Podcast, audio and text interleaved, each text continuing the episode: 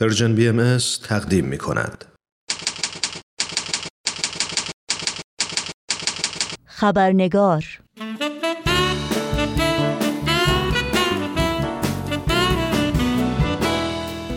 همراهان خوب و همیشگی خبرنگار بسیار خوش آمدین نوشین آگاهی هستم و خبرنگار این چهارشنبه رو تقدیم می کنم.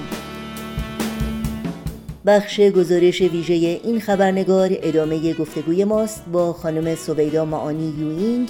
اما قبل از اون نگاهی داریم بر پاره از سرخطهای خبری در برخی از رسانه های این سو و آن سو و فراسوی ایران زمین. بازداشت نصیبه شمسایی فعال مدنی در ترکیه و نگرانی از بازگرداندن او به ایران. سازمان عفو بین الملل می‌گوید ادامه حبس سبا کرد افشاری دختر جوان ایرانی اقدامی بیرحمانه از سوی مقامات ایران است و او باید فورا آزاد شود. و حکم شش سال حبس تذیری برای سوها مرتزایی دانشجوی محروم از تحصیل دکترای علوم سیاسی در دانشگاه تهران. از خبرهای خوب گرامی داشته صدمین سال ورود آین بهایی به کشور استرالیاست آینی که از سرزمین ایران برخواست آقای اسکات موریسن نخست وزیر استرالیا ضمن قدردانی صمیمانه از جامعه بهایی این کشور گفت آین بهایی آین احترام و شمول پذیری است. بهاییان از طریق ارزش‌های برابری حقیقت و احترام به خیر اجتماعی در کشور ما کمک می کنند این ارزش ها نمایانگر تعهد ملی برای دستیابی به اجتماعی غنی و چند فرهنگی و متشکل از باورهای متنوع است. در صد سال گذشته جامعه باهایی یک جامعه دینی سخاوتمند و ارزشمند در جامعه استرالیا بوده است. و اینها از جمله سرخطهای خبری برخی از رسانه ها در روزهای اخیر بودند.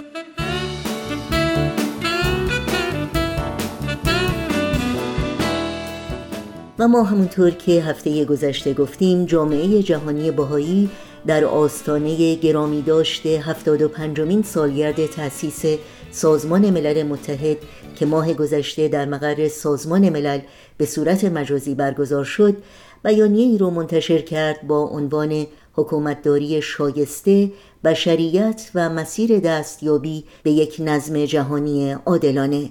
و با این بیانیه از مقامات سازمان ملل، سفیران کشورهای عضو، سازمانهای غیر دولتی و سایر فعالان اجتماعی دعوت کرد تا موضوعات مرتبط با حرکت نوع بشر به سوی صلح جهانی را مورد بررسی و گفتگو قرار دهند.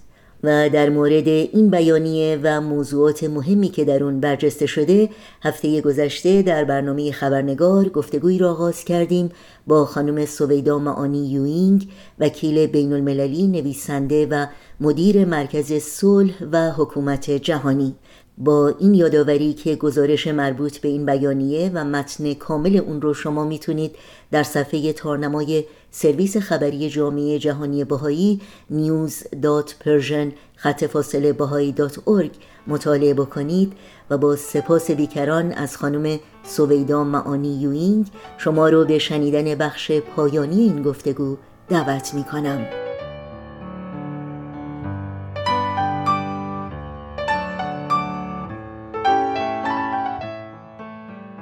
خیلی ممنون در این بیانیه بیانی رو ما می‌خونیم با این مضمون که صلح و آرامش واقعی زمانی تحقق پیدا می‌کنه که هر انسانی آرزوش صلح و رفاه عالم باشه درک شما از این بیان چی هست؟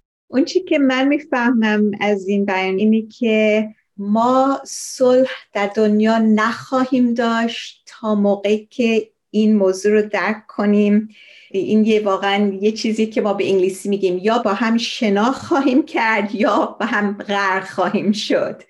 یعنی ما دوباره این مسئله یگانگی و وابستگی ماست که هر کدوم ما یه سهمی داریم در این. ولی عملی که من می‌کنم روی بقیه دنیا اثر می‌ذاره.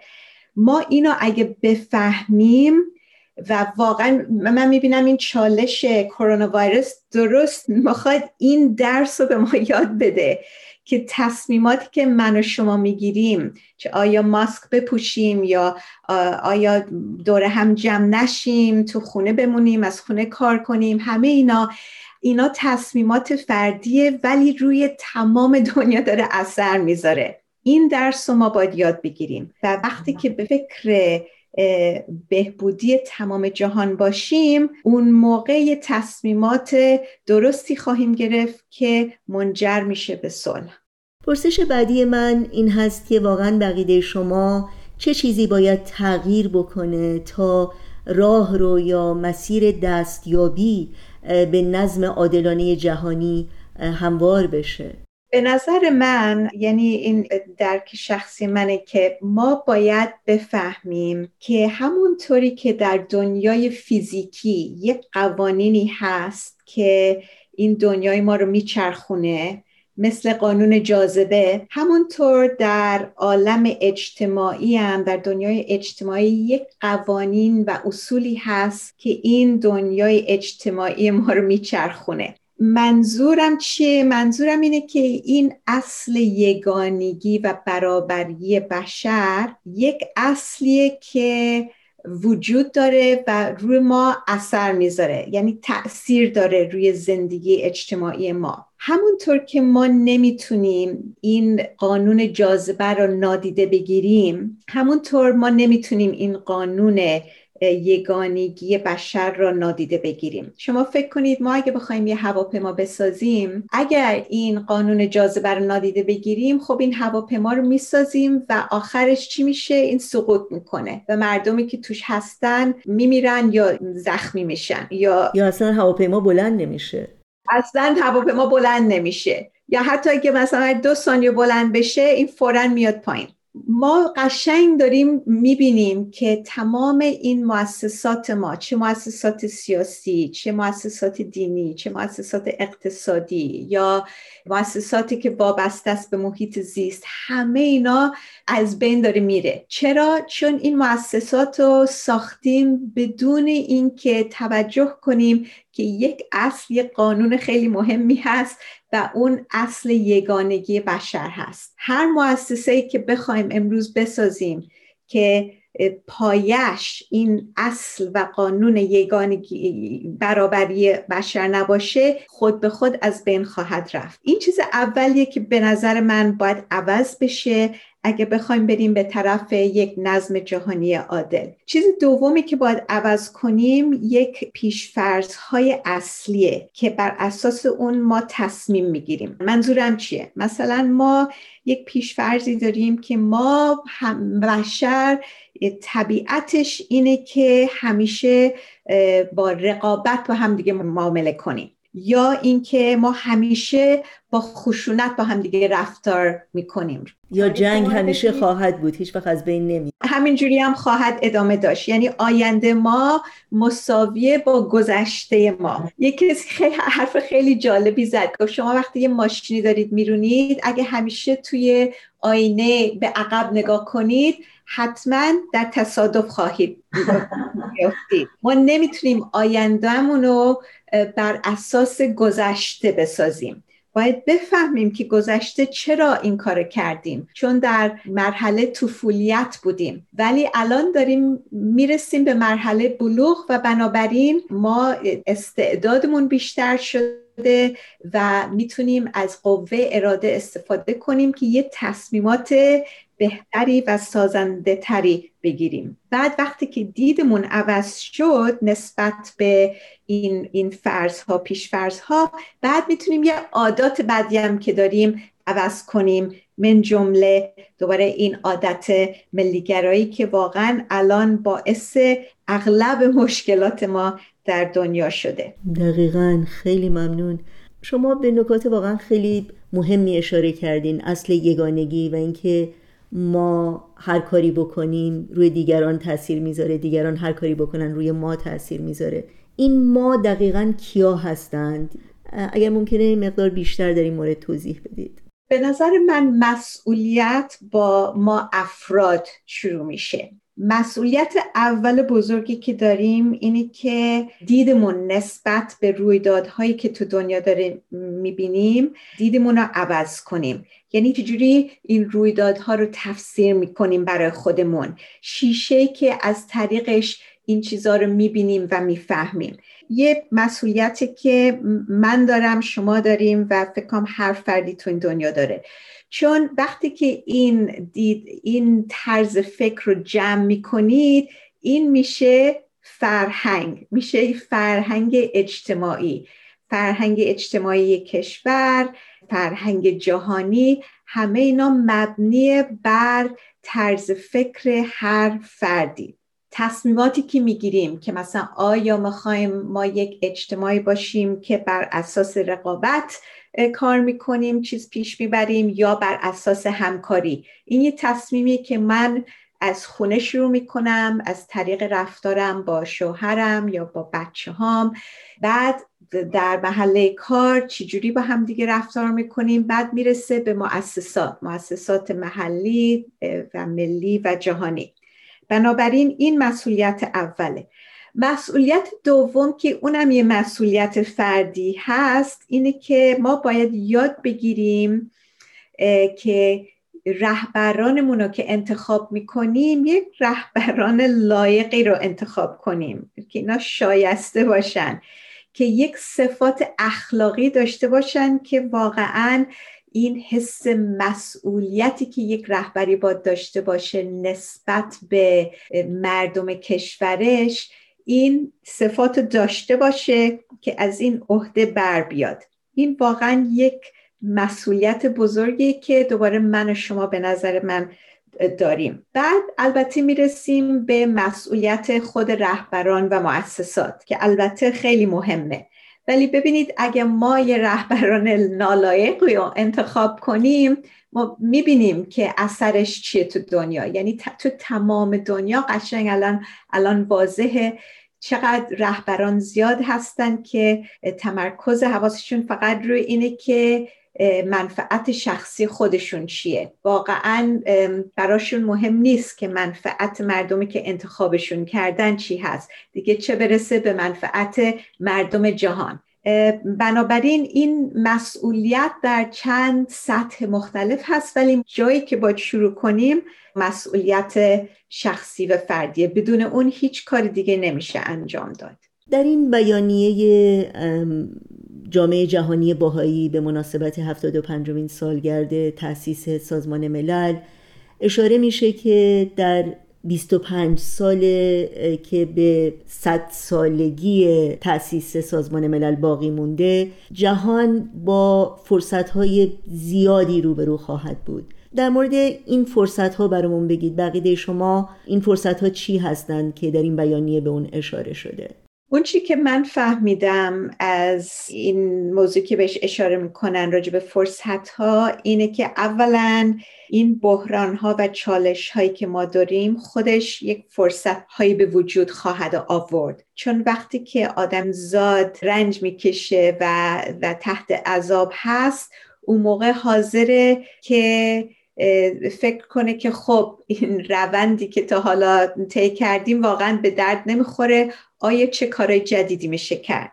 وقتی که به اون مرحله رسیدیم بعد این فرصت هاست که من می‌بینم. فرصت اول که توی این بیانی هم بهش اشاره می‌کنن اینی که کشورهای دنیا واقعا با هم مشورت کنن و توافق کنن بر یک سیستم مشترک اخلاقی. که اساس اون این اصل وحدانیت و یگانگی بشر هست. و این واقعا ایجاد چنین سیستم اخلاقیات مشترک مهمترین گامی هست و اولین گامی هست که واقعا فرصتش الان هست. بعد فرصت بعدی اینه که ما واقعا بشینیم خوب فکر کنیم ببینیم که دوباره این پیشفرزها ها و اعتقادات محدود کننده ای که تا حالا داشتیم بر اساس اون مؤسسات بین المللی خودمون رو ساختیم چی هستن؟ و تصمیم بگیریم کدومش کار می‌کنه به درد می‌خوره نگرش داریم. کدومش به درد نمی‌خوره اینا رو بریزیم دور و به جاش یه چیزای بهتری بسازیم. بعد فرصت سوم اینه که دوباره این عادات مخرب کهنه که به درد نمی‌خوره بذاریم کنار دوباره برمیگردیم به این موضوع ملیگرایی که واقعا اینو باید از ریشه بکنیم و به جاش یک مؤسسات بین المللی بسازیم که سازنده باشه و که بتونه هم به احتیاجاتمون برسه در این مرحله که داریم میریم الان به مرحله بلوغ دست جمعی داریم می‌رسیم که به درد ما بخوره در این مرحله و نه فقط به احتیاجاتمون برسه ولی بتونه که کمک کنه که این چالش های دست جمعی هم که داریم حل بشه. ممنونم. خب همونطوری که می‌دونید جهان امروز ما با بحران های زیادی روبرو هست. چه اتفاقاتی رویدادهایی در جهان به شما این امید رو میده که اگرچه آهسته آهسته ولی به سوی ایجاد یک نظم جهانی عادلانه در پیش هستیم.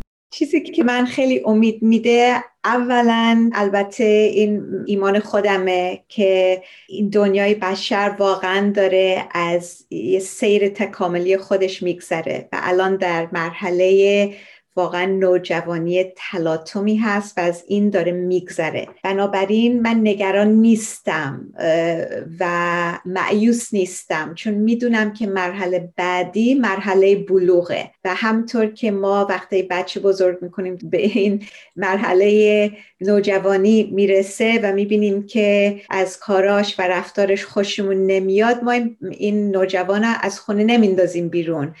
باش کنار میایم خیلی با صبر باش رفتار می‌کنیم. چون چرا؟ چون می‌دونیم این دید رو داریم که این مرحله خواهد گذشت و خواهد رسید به بلوغ. این این مسئله اولی. ولی جواب سوال که من الان چی می‌بینم تو دنیا؟ چه رویدادهایی می‌بینم که به من امید میده؟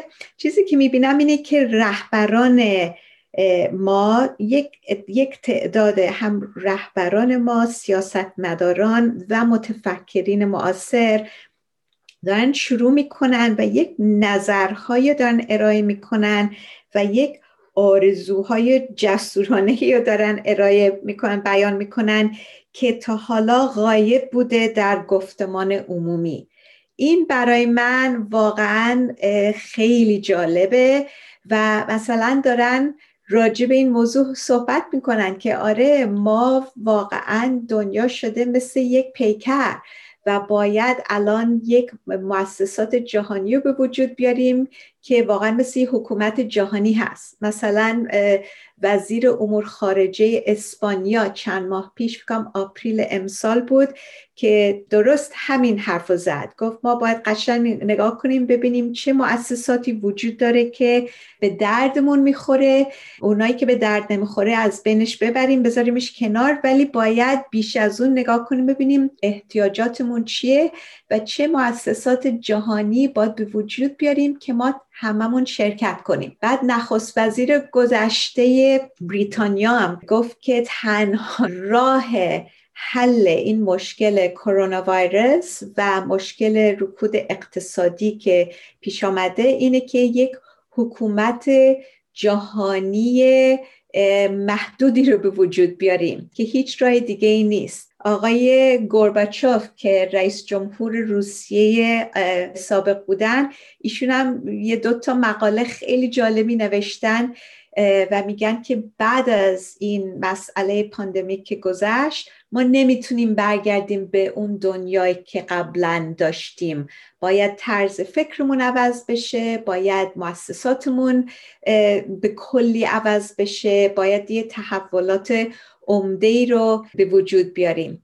خلاصه از این طور حرفا و بیانی خیلی زیاد هست و روز به روز داره بیشتر میشه. ضمنا من دارم می‌بینم که مردم جهان حالا یعنی متفکرین و رهبران رو بذارید کنار مردم دنیام دارن یعنی طرز فکرشون عوض داره میشه. بر من خیلی جالب بود. درست موقعی که داشتن در سازمان ملل متحد جشن می‌گرفتن برای این سالگرد هفت و پنجمین سال تأسیس سازمان ملل در اون برنامه تقریبا از راه زوم دو هزار نفر دو هزار دیویس نفر شرکت کردم. من در اون شرکت کردم در, در این جشن. سعی کردن که مردم دنیا رو تشویق کنن که در این شرکت کنن. دو روز بعدش یک گروهی بود گروهی که بهش میگیم NGO یه سازمان غیر دولتی بود که این نامش هست Shared World یعنی عالم مشترک. اینا یه جلسه گرفتن که در اون دیویست هزار نفر شرکت کردن. دوباره از راه زوم و فیسبوک این برای من خیلی جالب بود و از جوونا خواهش کردن که صحبت کنن شرکت کنن جوونای از سراسر دنیا. بر اساس همکاری و مشورت این جلسه رو پیش بردن و راجب تمام موازی و بحرانهای مهمی که الان باش روبرو هستیم. راجب اینا صحبت کردن پیشنهاد ارائه کردن که چجوری میشه اینا رو حل کرد. قبلا گفتن که فرهنگ از طریق تصمیماتی میاد که ما فرد فرد می‌گیریم. و این واقعا این جلسه به من نشون داد که فرهنگ جهانی ما داره و می‌تونه عوض بشه. و این بر من خیلی باعث امید هست. خیلی ممنونم صحبت های شما به ما هم کلی امیدواری داد. واقعا ممنونم از وقتتون خانم سویدا معانی. خیلی ممنون. دوباره خیلی خوشحال بودم که در این برنامه شرکت کنم امروز. مادر آرزوی یک دنیایی دنیایی که با هم ببینیم که هر کس به جان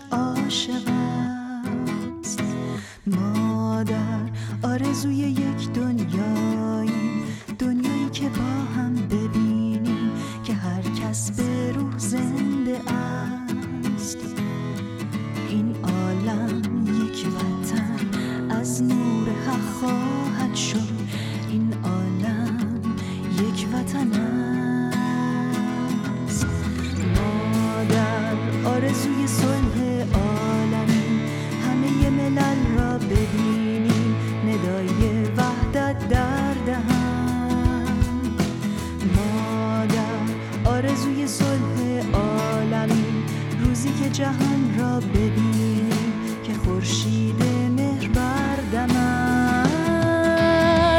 این عالم یک وطن از نور حق خواهد شد. این عالم یک وطن است. این عالم یک وطن از نور حق خواهد شد. این عالم یک وطن است. مادر آرزوی یک دنیایی.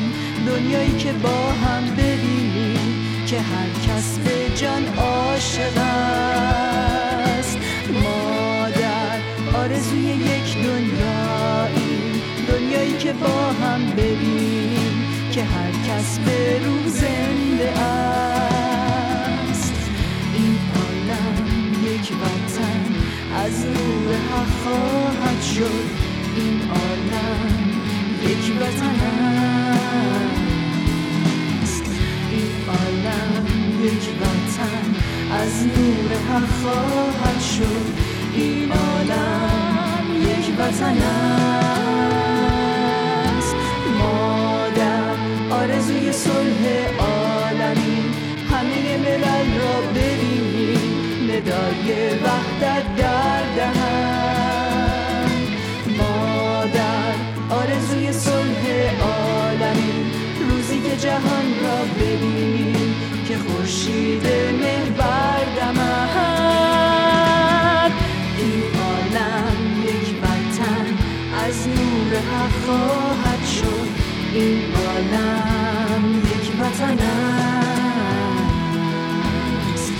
این عالم یک وطن از نور حق خواهد شد.